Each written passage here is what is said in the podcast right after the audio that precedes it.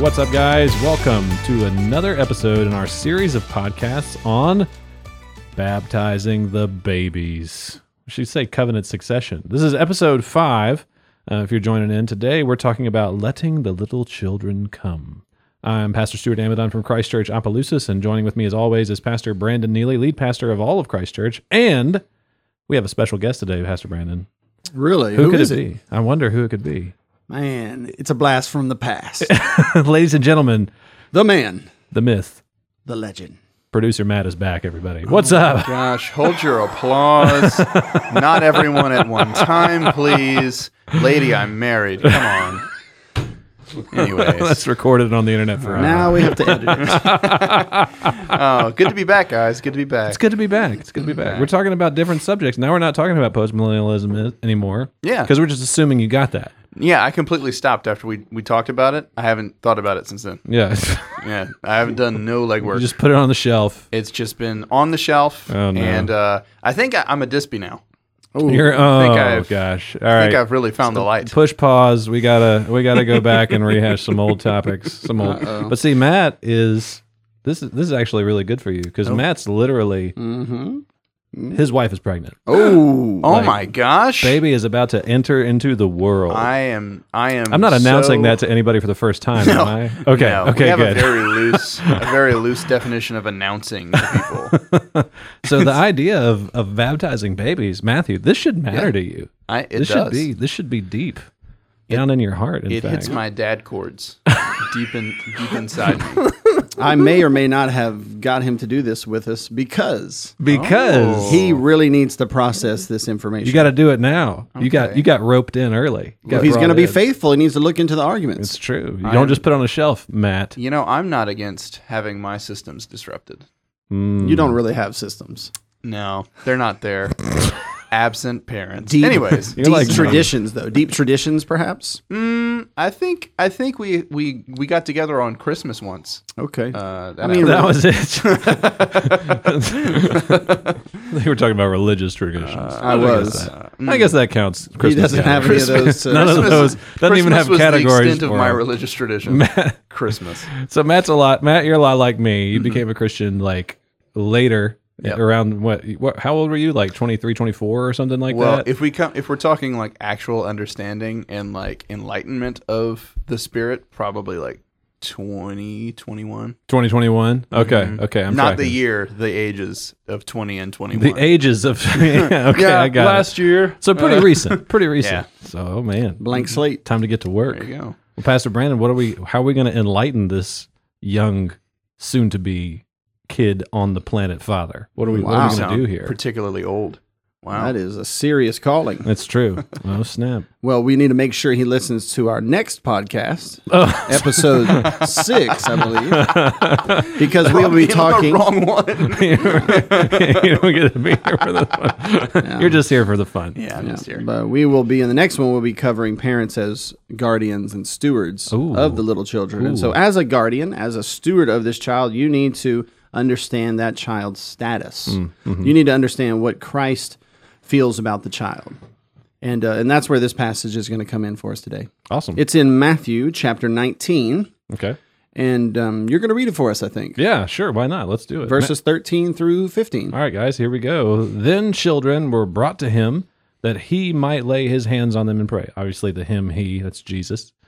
Um, the disciples rebuked the people, but Jesus said, Let the little children come to me and do not hinder them, for s- to such belongs the kingdom of heaven. And he laid his hands on them and went away.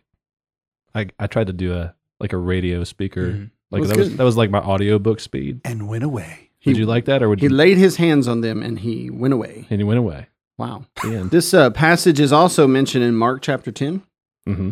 and also in the Gospel of Luke chapter 18. Mm-hmm. Mm-hmm. When Luke mentions it, he uses the Greek word brephos, which is a noun describing infants. Hmm. So some of these children were infants. They were wee babes. hmm And they Mm-hmm. were obviously carried in their mother's or father's arms. And so when he's saying, Let the little children come to me, there are some, I suppose, children who are toddling on up there.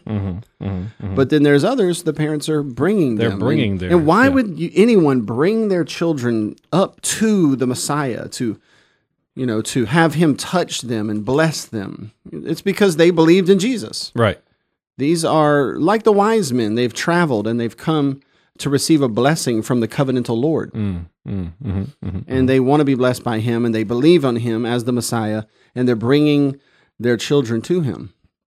Now, there's no water in this particular text. This is a dry text. I have Oh jokes, but I'm not going to put them out gosh. there. I'm going That's to leave what they them say. off This for is a now. dry a dry text. That's what they say. That's huh? right. That's right. And um, but this is a text that brings up the status of infants. Mhm. of children. We can see from this text that um, children are loved by the Lord, w- welcomed by the Lord, touched and blessed by the Lord. And he even says of the s- children, he says, For of such is the kingdom of heaven. We talked about this a little bit last episode. We did. We brushed over this um, in a couple of episodes ago, but of such is a Greek term which means these and others like them. So he is saying literally, these babies, these children that he has invited to himself, that Breathos. he's touching and blessing, Yep. he is saying the kingdom belongs to them. They are members of the kingdom. They are, in our language, um, members of the church. They are members of the visible church. Now, um, bringing other passages to bear on here, this doesn't mean that every single one of those children was elect. Right. They may have been. We can't possibly know that. We don't know who is and who isn't elect. Okay. But they were visibly within the covenant that Jesus Christ mediated. They were members of the kingdom because the covenantal promises always included the believers, the Jews, and those Gentile believers and their children. And the generations after them. That's Yep. right. And we, we made that um, very clear in earlier episodes. That's right. So this is important an important passage to go to, not because there's water here and we have an example of a child being baptized, but because this is a text about infants and it helps us understand the status of infants. Mm-hmm, See what I mean? Mm-hmm, So, what do you think? What do y'all think so far? You've been thinking about this? Um, So I'm really simple whenever it comes to like biblical hermeneutics and stuff like this. So I became a, or I, I well, maybe I shouldn't say I became, but I began to think like a post millennial the moment that I realized that the kingdom of God was advancing. And one of the pivotal texts for that was the gates of hell shall not prevail against it. I was like, oh, kingdom of God advances and wins against the devil in the end. Got it. I don't know how this all plays out, but I understand that principle. you got that? the That's same right. thing happened with um, whenever I became a Calvinist for the first time. It was because I read and understood 2 Timothy 2.25, Acts 11.18, that God granted repentance, that it came from him. Mm-hmm. Okay. And I was like, oh, so God chooses. Got it. Moving on, next subject. But Mm-hmm. this one, this is kind of my easy understanding moment where it's like, oh, yeah, infant baptism makes total sense. Let the little children come. And these truths aren't inconvenient for you in any way. No, I don't have history with this. I'm just kind of hanging out doing my thing. Blank I- slate. I, got. I went to a you know a sprinkly Methodist church whenever I was a little kid. Uh, I think that's the technical term. for it. sprinkly, yeah, that's right, that's right. I uh, I got actually saved in a charismatic Methodist church. Those exist, by the way. Um, I worked in a Presbyterian church for a season, but my biggest runnings have been in evangelical circles. Yeah. So sure. I mean, I got a little bit. I guess a little bit of baggage, but not not a ton, not a lot. Yeah, yeah. You've got a couple carry-on bags. nothing, nothing crazy. gotta shed those things. But yeah, it's not. This isn't too controversial for me. Eh, Whatever. Good. That's fine. How about you, Matt? You know, it's it's interesting. Um, this whole debate was one of the one of the things that I decided not to worry myself with when I when I thought that uh, that was a possibility. Um, when I thought that you could pick and choose which things you were worried about. Um, but I, I do I do think it's interesting because the, the the arguments laid out here. I think if if I was trying to come at this with a with a fine tooth comb or you know trying to pick your brain, Please do. I think something that I would say, and, and something I hear often on the on the on the other side, should I say, of the debate, uh, would be that the the the passages you're laying out for you know let the children come, you know all this stuff. The children, the the the kingdom belongs to them.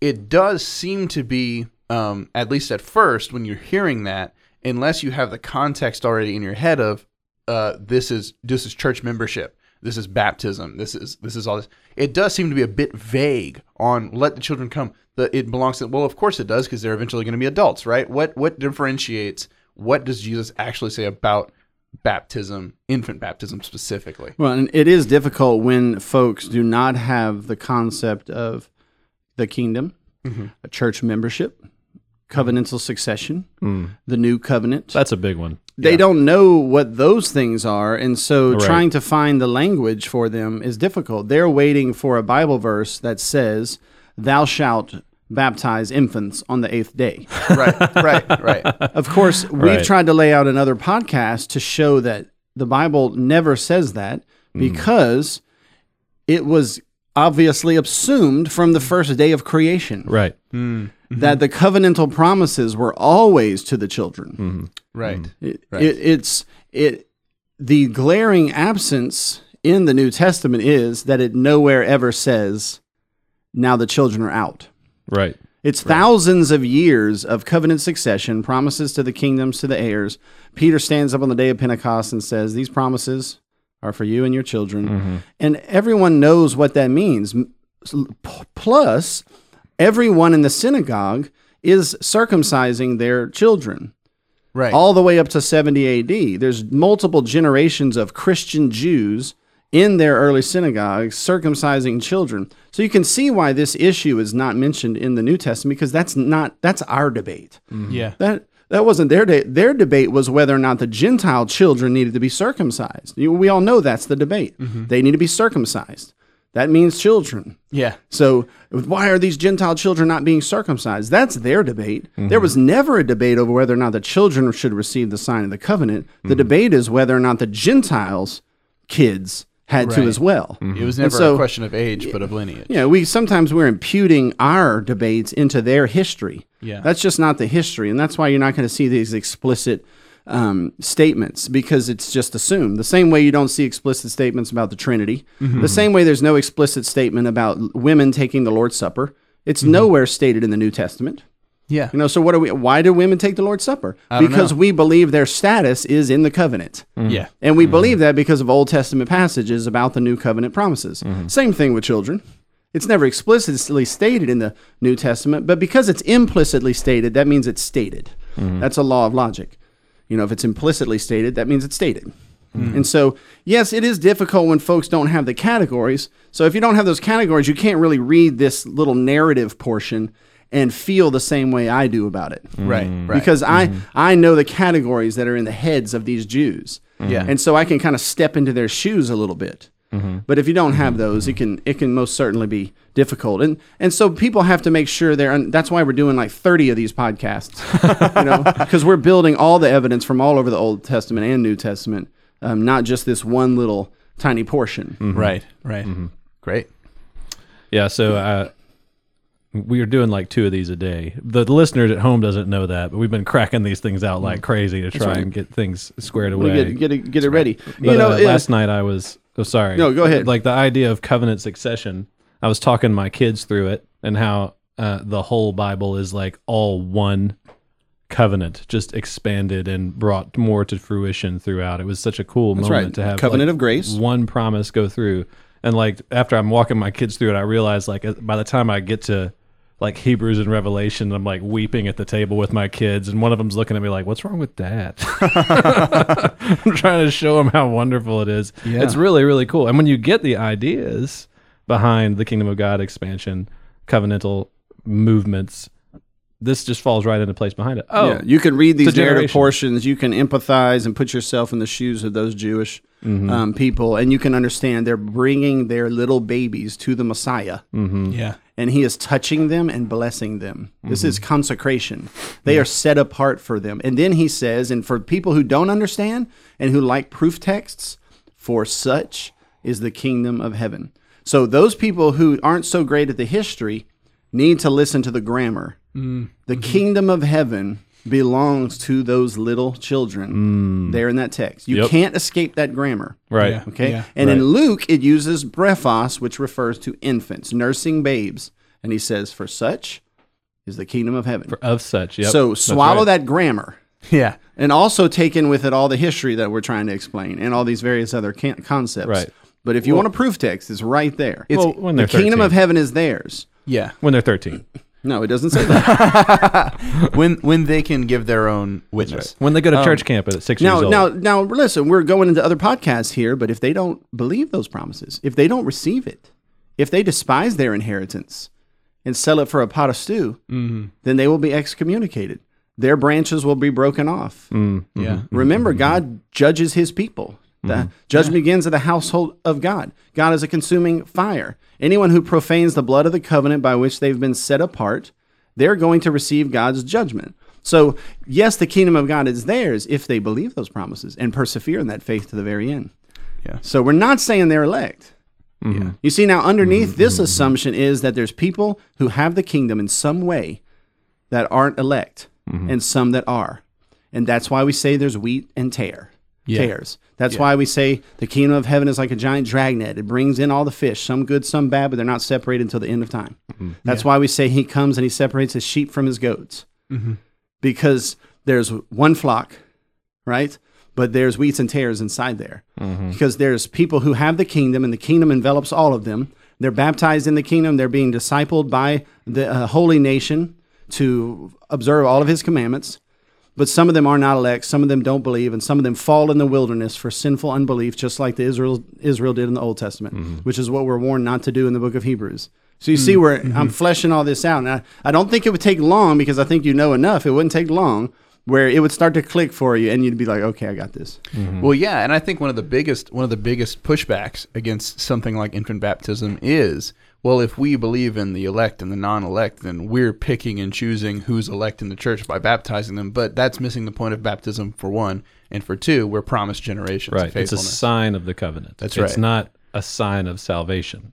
It's a Correct. sign of. You know, one time, a long time ago, a Presbyterian attempted to explain this to me. And I just, I went I right had over, no idea. What huh? he was talking. He's like, well, when you say salvation and I say salvation, we kind of mean different things. And at that point, I was like, I have no idea what you're talking about anymore. you're smarter than I am. Whatever. I'm just gonna go over here and do this now. Well, it's interesting that you had that response because you could have easily been like, "You idiot."